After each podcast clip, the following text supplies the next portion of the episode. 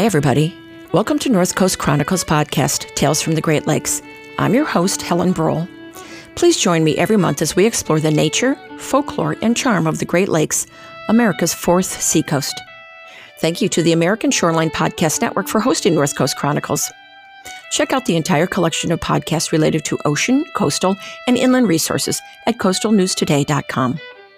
Today's episode is Conservation Heroes of the Great Lakes. We have three amazing guests who have taken seeds of ideas to conserve and protect the areas in which they live and built them into highly successful programs.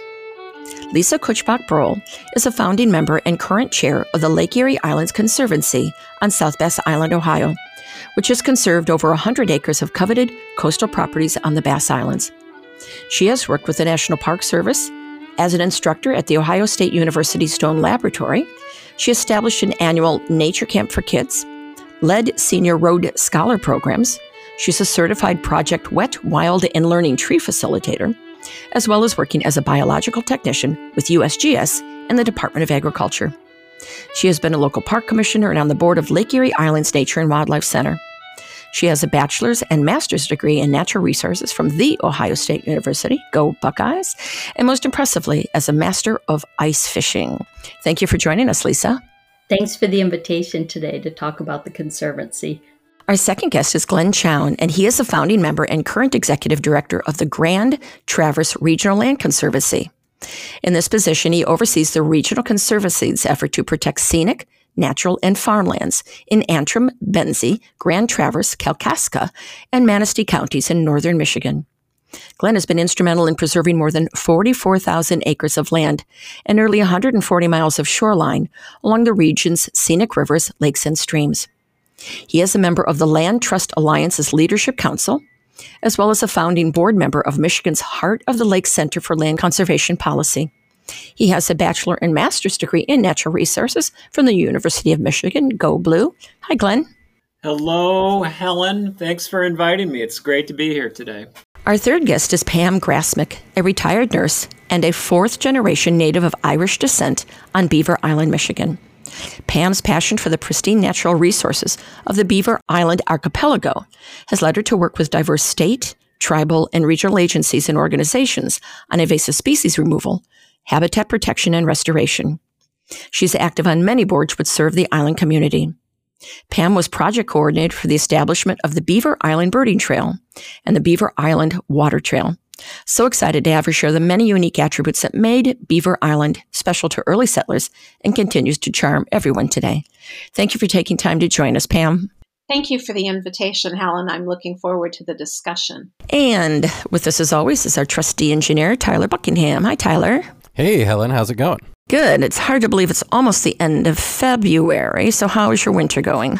I have to say it's going pretty good. I'm enjoying the darker months this year. But I'm guessing no ice fishing this winter. No ice fishing for me down in Texas, no. Well, when our guest Lisa and I caught up this morning, she was calling from the ice shanty. Makes me feel woefully inadequate sitting in front of the computer and not catching my own walleye dinner. I'm thinking you know how to catch a fish and clean it, though, Tyler. I do, actually. I was taught that as a kid. Oh, excellent. Cool. I'm going to make you a Great Lakes guy yet. I'm serious. Well, last month on North Coast Chronicles, we had as our guest musician and Great Lakes storyteller Lee Murdock from Chicago. All I can say, Tyler, is the show was fun, fun, fun. What was your favorite part? Well, first of all, just having live music on the show, having him actually play these songs was really very cool. First for me as the podcast producer, Helen. But also, I have to say, the Great Lakes song is an earworm. And I went on a whole Lee Murdock kick, which I have to say was, you know, my friends. I introduced a lot of people down here in Texas to Lee Murdock. Well, I'm not surprised because I had the Great Lakes song in my head, too. You know, sweet mother Michigan, father superior, coming down from Mackinac and Sault Ste. Marie. It's so catchy. And if you're from the Great Lakes, it's actually very sentimental as well. But I did not know that the Great Lakes song was written by Pat Daly, who's another Great Lakes balladeer, but from the Lake Erie Islands area, and his buddy, the well-known poet Shel Silverstein. I thought that was cool to learn. But Lee was just an amazing guest. shared an incredible portfolio of Great Lakes and Great Lake shipping songs, many of which were just so beautiful and terrific. And he was a great guest. So I really hope that you'll all check out Lee Murdock's portfolio of albums, songs, and performances. And he makes homemade guitar stands. I thought that was cool. At leemurdock@gmail.com. As everybody knows, February is Black History Month. I want to give a quick shout out to the Tuskegee Airmen of World War II. The first African-American pilots trained by the United States Army Air Corps earned their wings at Tuskegee Army Airfield in Alabama during World War II.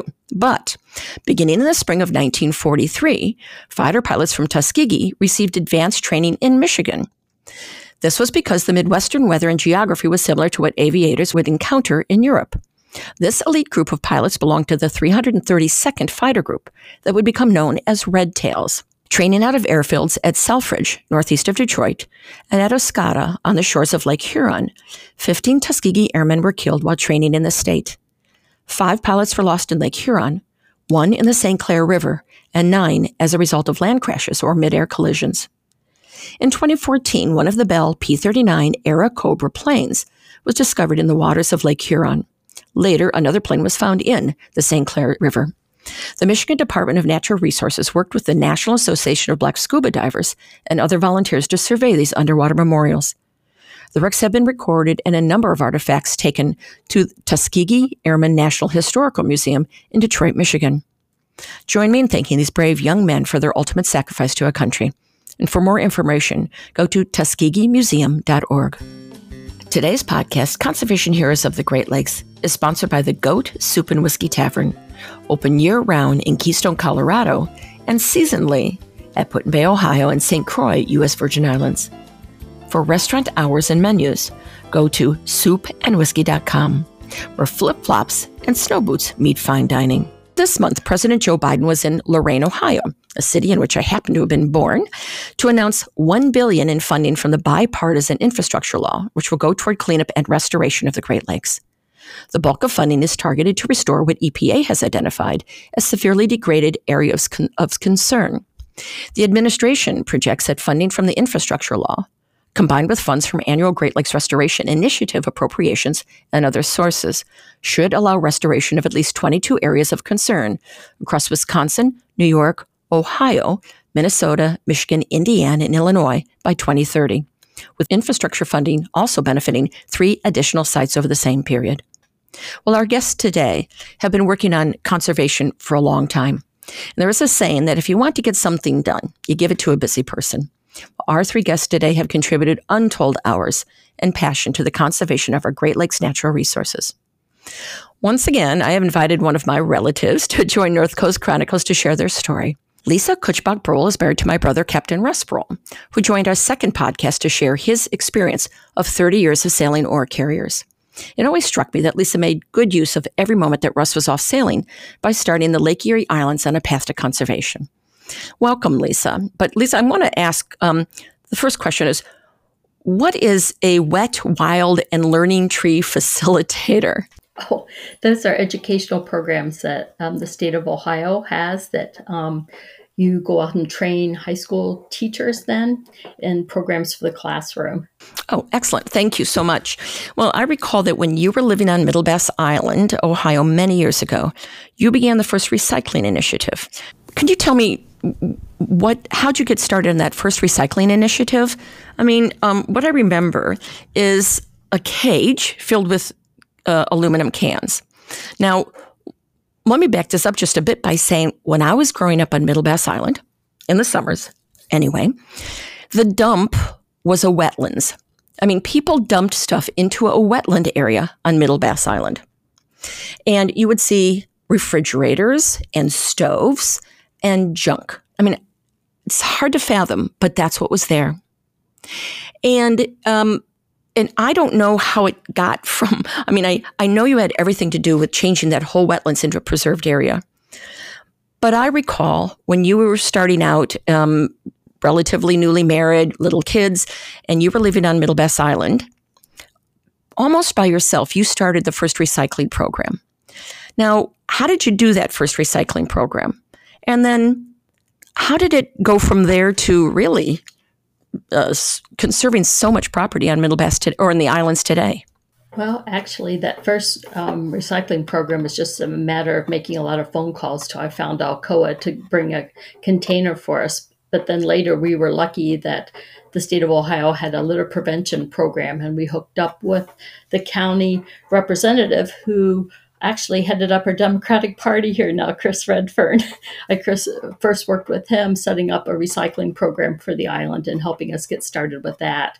But as far as land preservation, just very quickly to let you know, that same marsh that what used to be everybody's trash can was how we got started with our land preservation. It also is a very good resource for all the Ohio State University Stone Lab classes.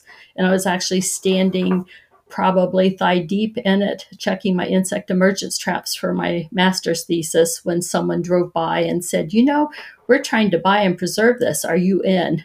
And that's how we got started. We needed to find a nonprofit so that we could raise the funds to purchase that property so that it could become the Keenley State Wildlife Area. And since that time, there's been a number of cleanup efforts in relation with the airport to remove some of the refrigerators and things that used to be in that wetland. But it's a very diverse, neat natural area with a bald eagle's nest nearby.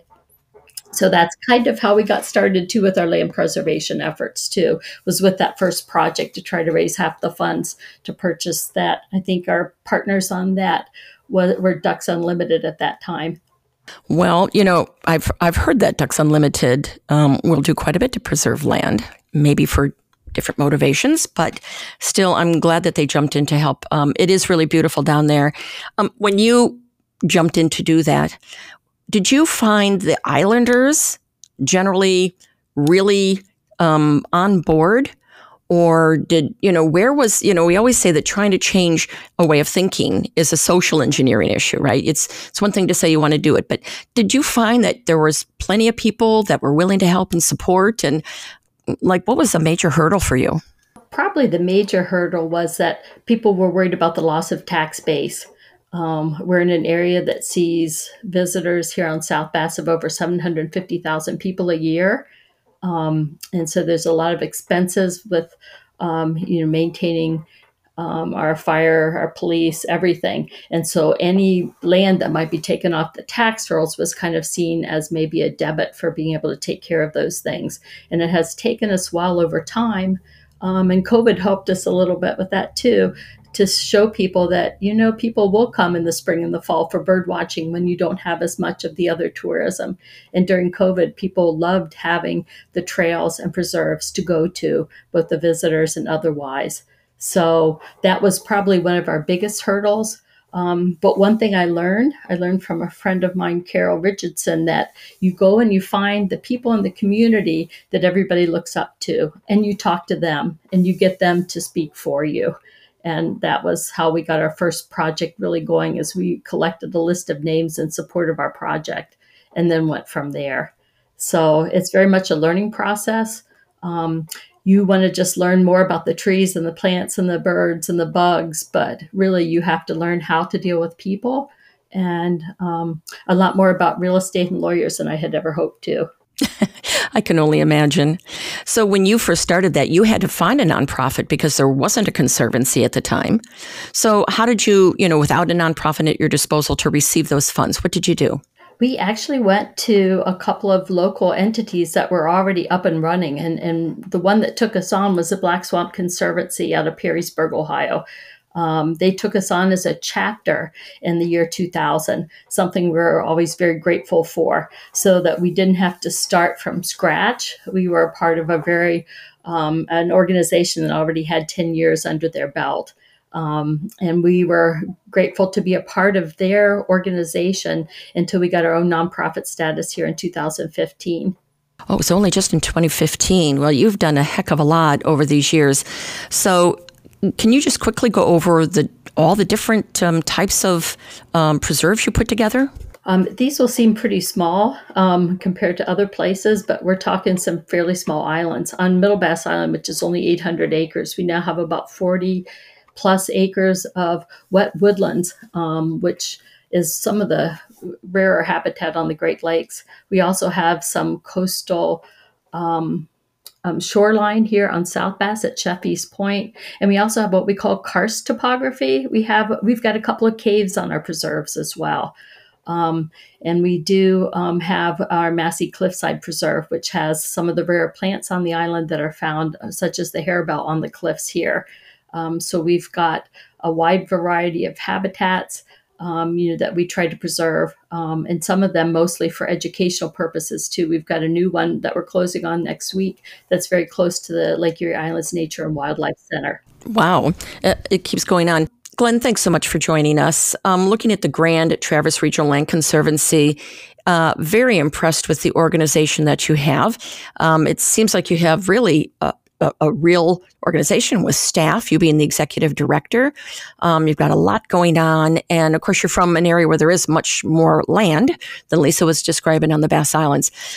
Tell me a little bit more about how you started out in land conservancy, because it just didn't walk into the Grand Traverse Regional Land Conservancy. Well, both my parents are from the Upper Peninsula of Michigan, and my mother used to describe herself as a Lake Superior girl. And some of my earliest memories were swimming in Lake Superior and spending time in the Lachino Islands in northern Lake Huron. So water and the Great Lakes are part of my soul, and we were raised as a family with a deep love of the outdoors and an emerging conservation ethic.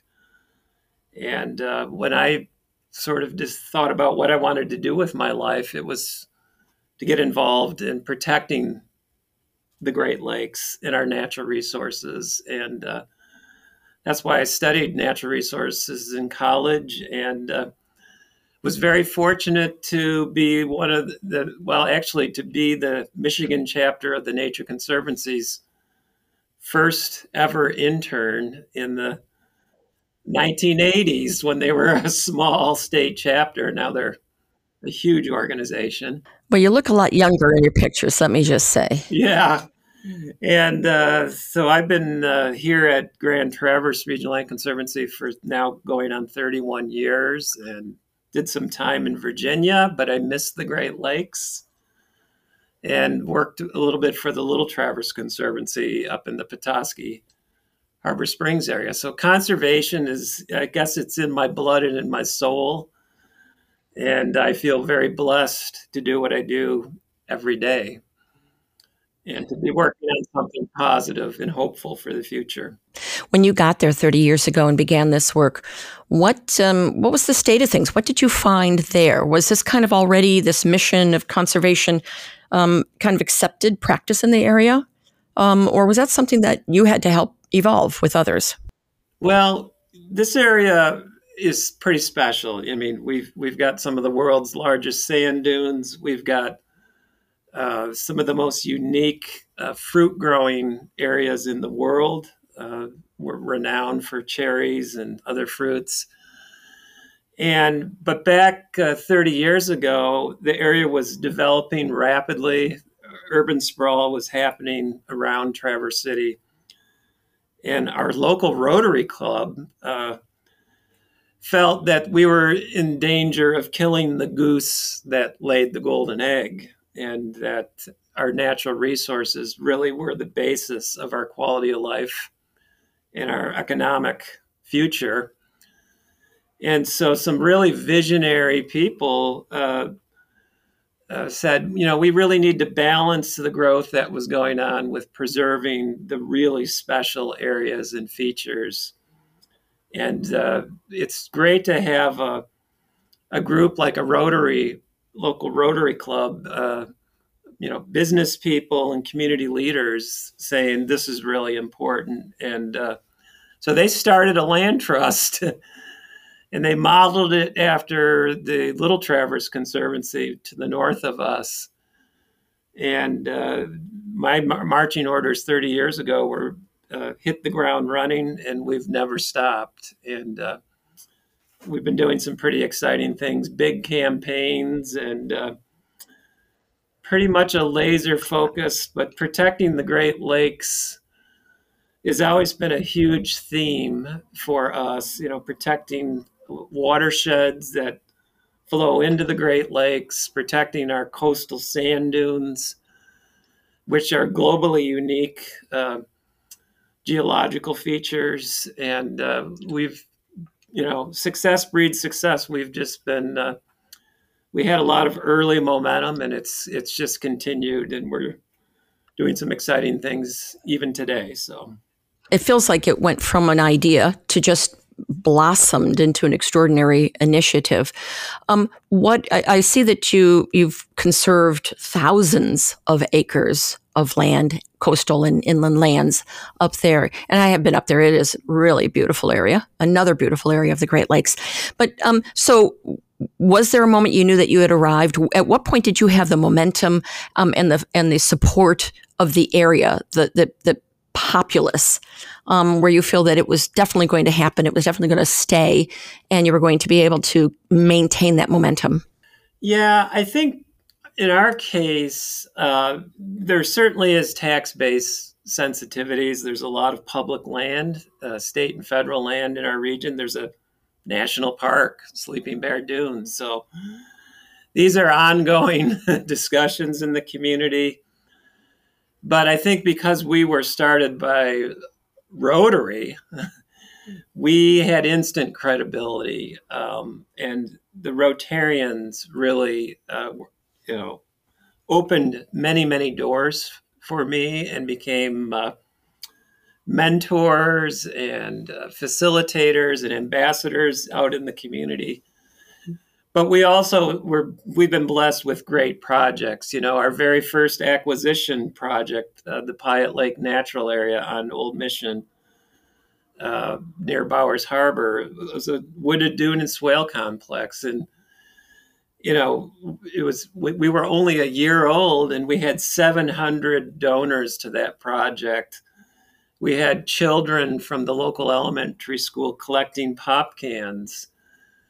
We had a foundation based in Detroit that saw an article about these kids trying to help us save Pyatt Lake Natural Area. And they called me up and said, a project where children are leading the way really appeals to me. How about $15,000 as a challenge grant? Well, that foundation, the Bill Carles Foundation, has gone on to give us close to $9 million over the last 30 years. And it all started with these kids collecting pop cans and writing essays in the local paper and really getting behind this project. So we've built an organization, a community at a time, and in its quality preservation projects that engage the community.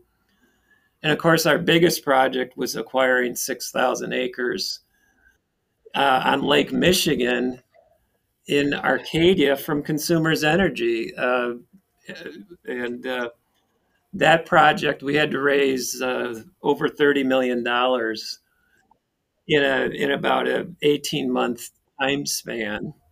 And it was really a David and Goliath story. And it was thousands of people that love our Lake Michigan dunes joining hands and saying, we will do whatever it takes to save this magnificent coastal dune area.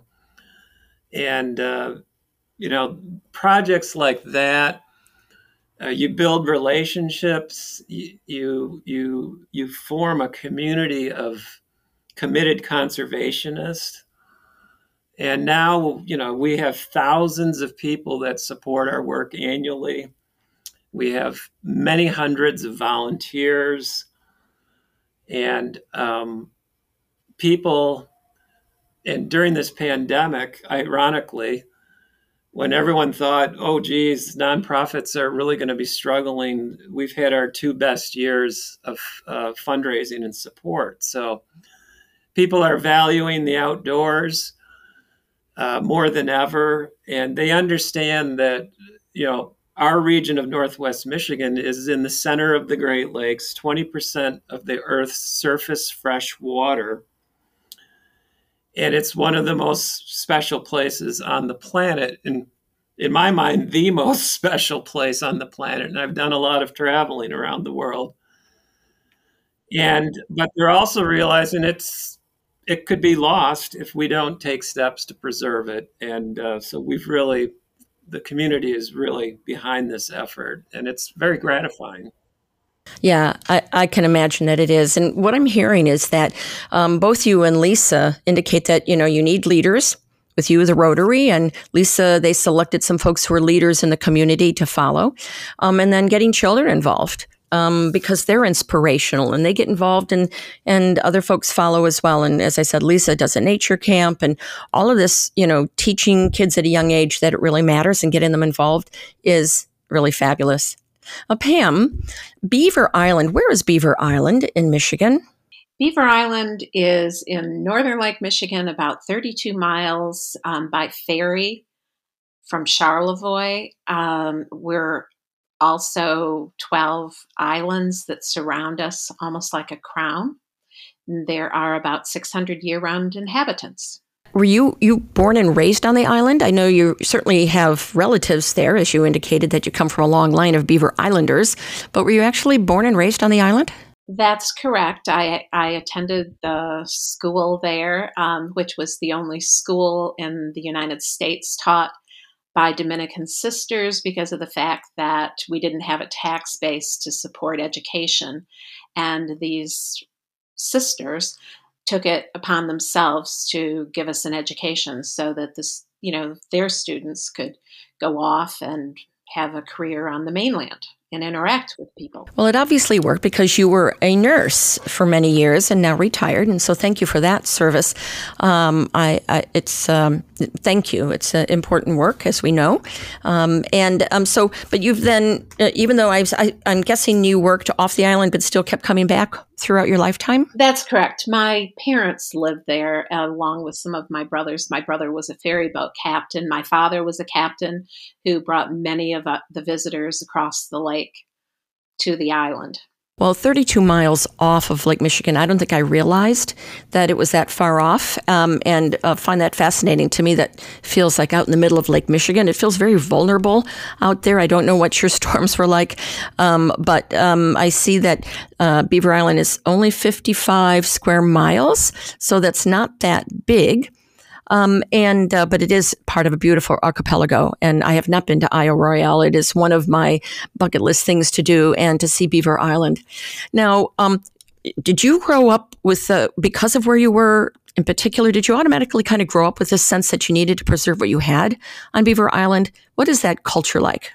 Well, I think as a child, we were always out in nature, whether we were watching the monarchs in the fields or the birds.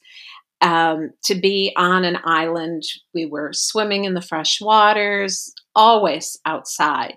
So it really came later in my life that I truly appreciated what these islands really became home to. There are many state and federally protected species that call these islands home along with humans. So we have, you know, piping plovers and Hind's dragonflies and dwarf-like iris, and all of these species can be impacted by tourism.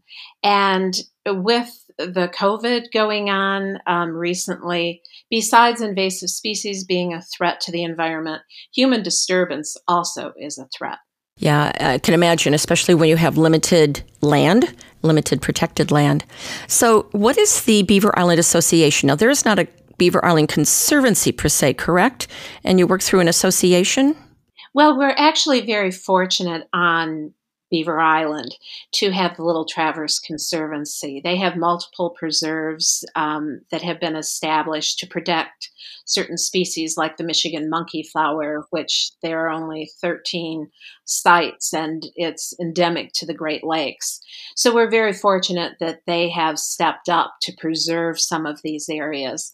The Beaver Island Association's mission then is also to deal with economic and environmental sustainability. With the small number of people we have on the island, it's important that we use volunteers basically to do what we need to do. And just as Glenn and Lisa have mentioned, we were able to collaborate with partners, whether that be the Little Traverse Conservancy, the U.S. Fish and Wildlife Service, the DNR. A third of our island is actually under the control of the Wildlife Division of the state of Michigan. Tell us a little bit about your work with invasives. Well, there are multiple invasives that we're dealing with. We started in 2007 with the Phragmites project. At the time, Phragmites was new to northern Lake Michigan. So we ran into a woman from Michigan Natural Features Inventory, who discussed early detection and rapid response. So we were able to, in a very short time, take 30 acres of Phragmites that was establishing along our shoreline and get that down into little sparse, less than a quarter of an acre across the entire shoreline. So following that success, we were able to go out and actually treat the other outer islands. Another project that I've been involved in, we had a decade of monitoring for the emerald ash borer, which is decimating ash trees across the Midwest. So we worked with the Nature Conservancy and the Michigan Department of Ag, and monitored for 10 years on Beaver Island. In 2017, we detected our first emerald ash borer on the island and put into a program now that we're releasing parasitoids. And all of this is being done by volunteers. We're probably the only group that is doing this in the country, but we're very involved and we want to preserve our trees. So to do some of this work, are you literally going out in the woods and yanking stuff, or how are you trying to eradicate the invasives?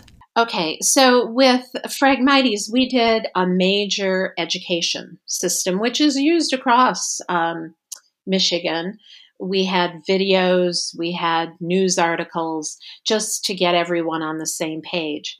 And because we're on a well system, we didn't want chemicals to be used at the wrong time, maybe the wrong dose. So we hired a contractor that would use herbicides in the most environmentally friendly way possible. So we have actually, that's how we were able to control our Phragmites. Now with the emerald ash borer, the parasitoids are actually a very small little freckle of an insect that is specific to the emerald ash borer. It actually attacks that insect and only that insect. When EAB is no longer detected, then that parasitoid dies out. Could you explain what the Phragmites is? Phragmites is a very tall, invasive wetland grass that grows 12 to 15 feet high. It will actually take over a shoreline so that a turtle couldn't come ashore or a duck couldn't take its young back to the lake. It secretes an acid that kills a lot of the native plants that grow along the shoreline. And we were able to work with Dr. Blasi from Cornell University, who did the initial work on controlling phragmites. So, Pam, you talked about volunteers, and I'd like to talk to all three of you about the nature volunteers, because, I mean, I know that if I said, gee, you guys are doing a great job, you would say, well, you couldn't do it without the many people who volunteer their time. And I got it. But in recognizing that you are leaders in your own right and you've done extraordinary stuff, I do know you can't do it without all those people who are as committed as you. Lisa, getting back to you, how do you function now? How do you organize the forces? You have a lot of activities. I mean, I've looked at all of your sites, and there's a lot of activities going on. You have fundraisers. You have, you're hosting events, field trips, getting people out on the trails. But you also have to get a lot of people to do things like pull invasive plants and things like that. What is your magic? How do you get them there? Well, we are lucky to have 11 very committed board members who are all volunteer, and the help of the Put-in-Bay Township Park District, which has a board that is also volunteer. And we do every year hire an AmeriCorps intern, too, that comes and helps us during our busiest times of the year. And yes, we have had an event this last year that we're going to do again, and it's a garlic mustard challenge. And we've challenged City of Green down near Akron, Ohio. And this year we'll have another city joining too, to see how many pounds we can pull in one day. So we've also tried some publicity stunts too, which we hope will work. Well, publicity is always hard, right? And especially when you don't have any money for publicity. Hey, Glenn, so you have a really solid organization. I mean, like a brick and mortar place with people and staff. How do you, though, maintain a core of volunteers? Because you guys aren't all doing it yourself in the office. Yeah, I think there's a couple of elements. We treat our volunteers as colleagues. I think too many organizations view them, at least their staff do, sometimes it's cheap labor. That is not what it's about. Our volunteers are our most valued colleagues, and many of them have incredible life experiences. They have a lot to offer. We give them some autonomy so that they can make decisions and feel empowered. And we actually are investing in our volunteer program right now. We have a volunteer program coordinator who has a very sophisticated recruitment process and retention process. And we're actually doing a big capital campaign to build a volunteer hub at an old golf course that we're renovating with some of the facilities.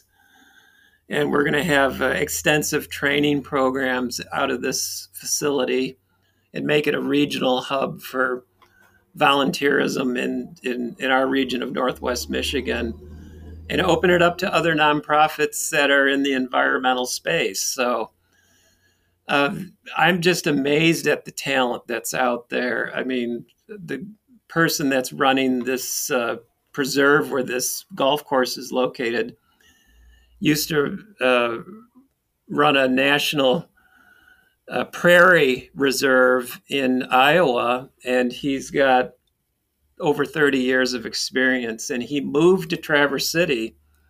He could have moved anywhere in the country when he retired because of the great volunteer opportunities and the ability to contribute.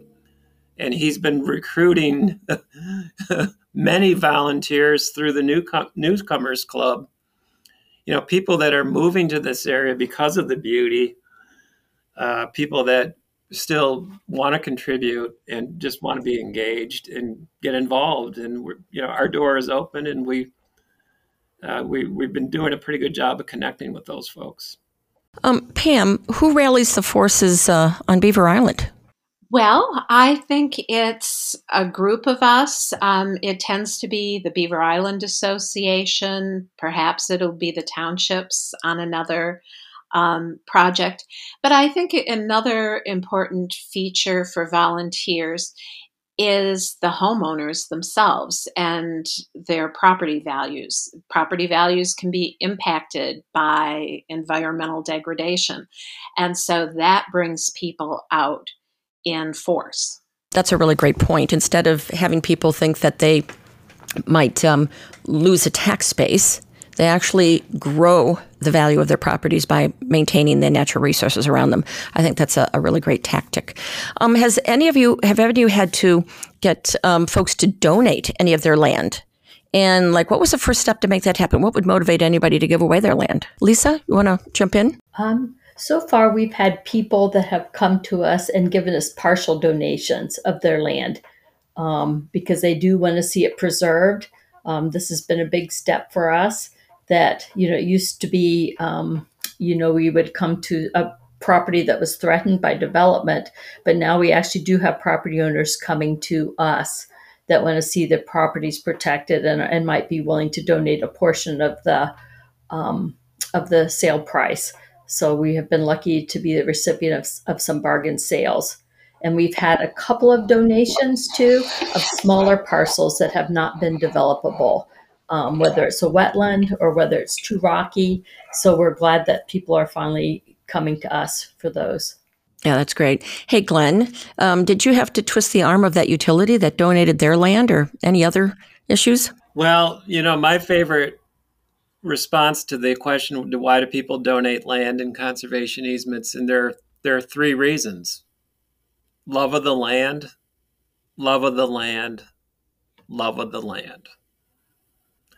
And often people think, oh, it's the tax break or it's that.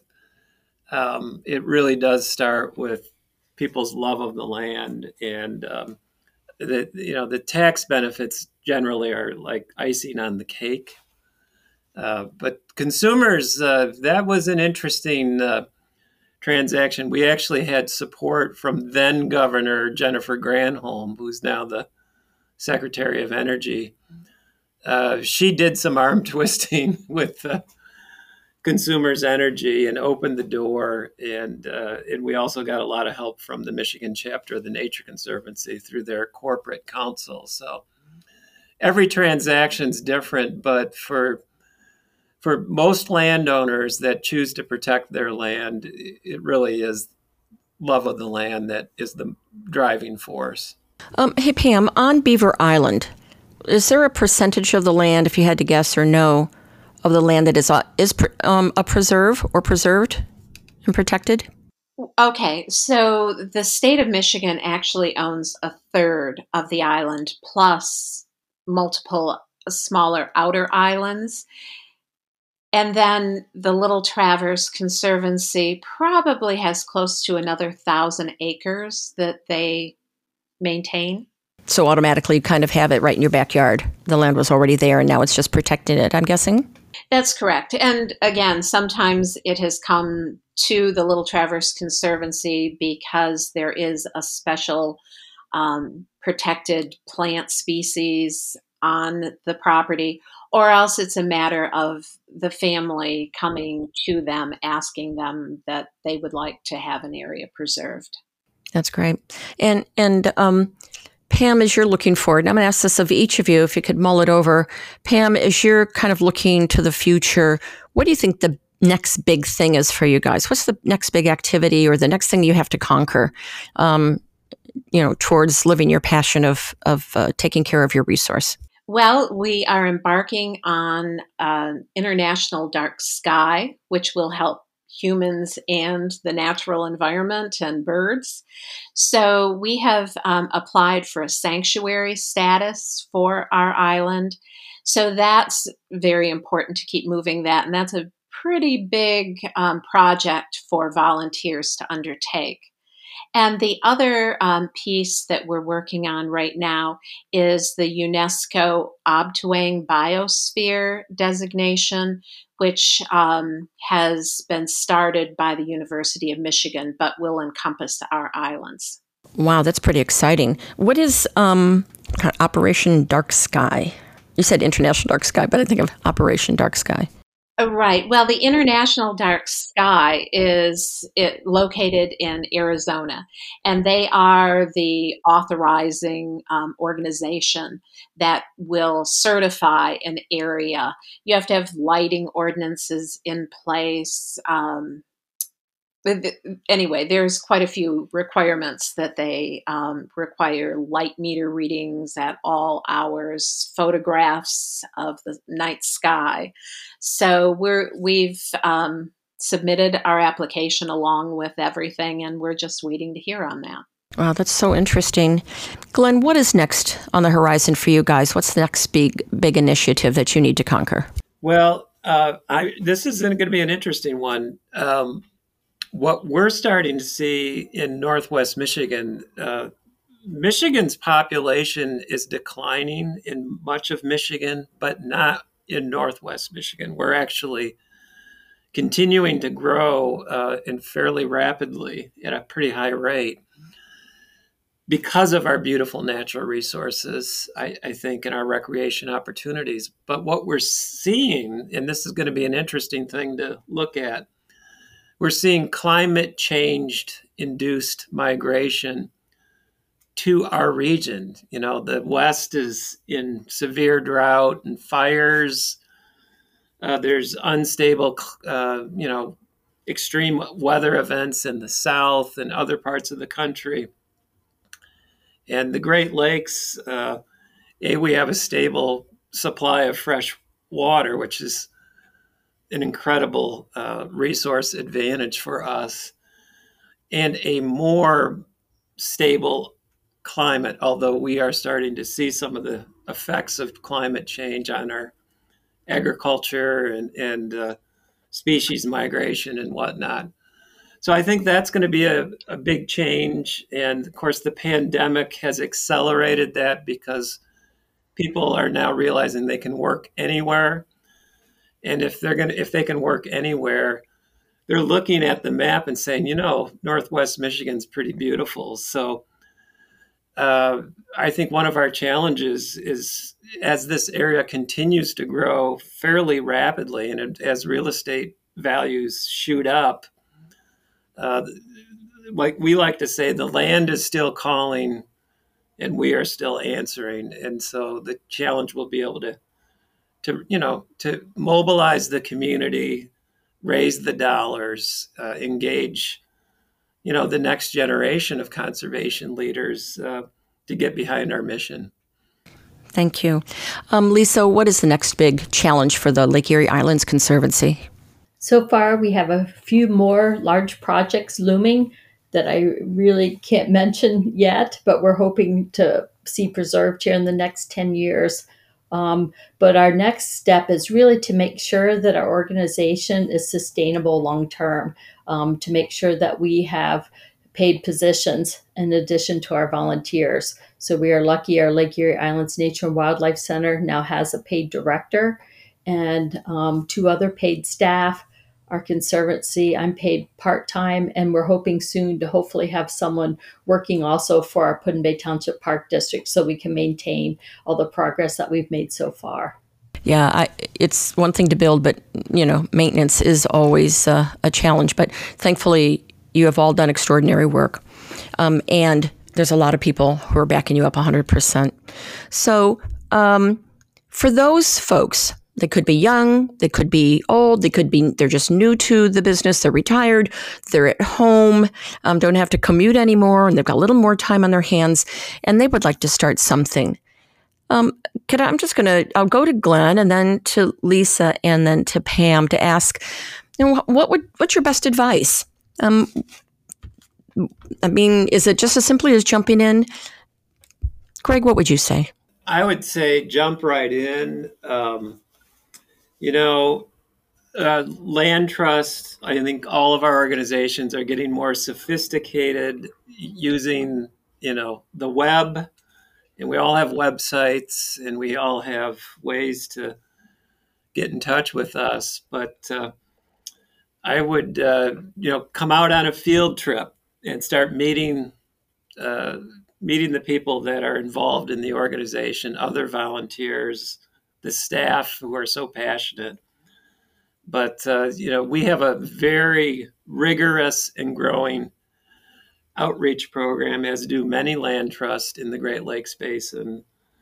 And so there's lots of ways to get involved. And you can find a land trust near you through the Land Trust Alliance website, which has a nationwide database of all the local land trusts, depending on where your geography is. So there's lots of ways to get involved.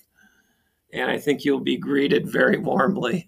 That's a great advice. Lisa, how about you? How do you go from 1 to 100 in today?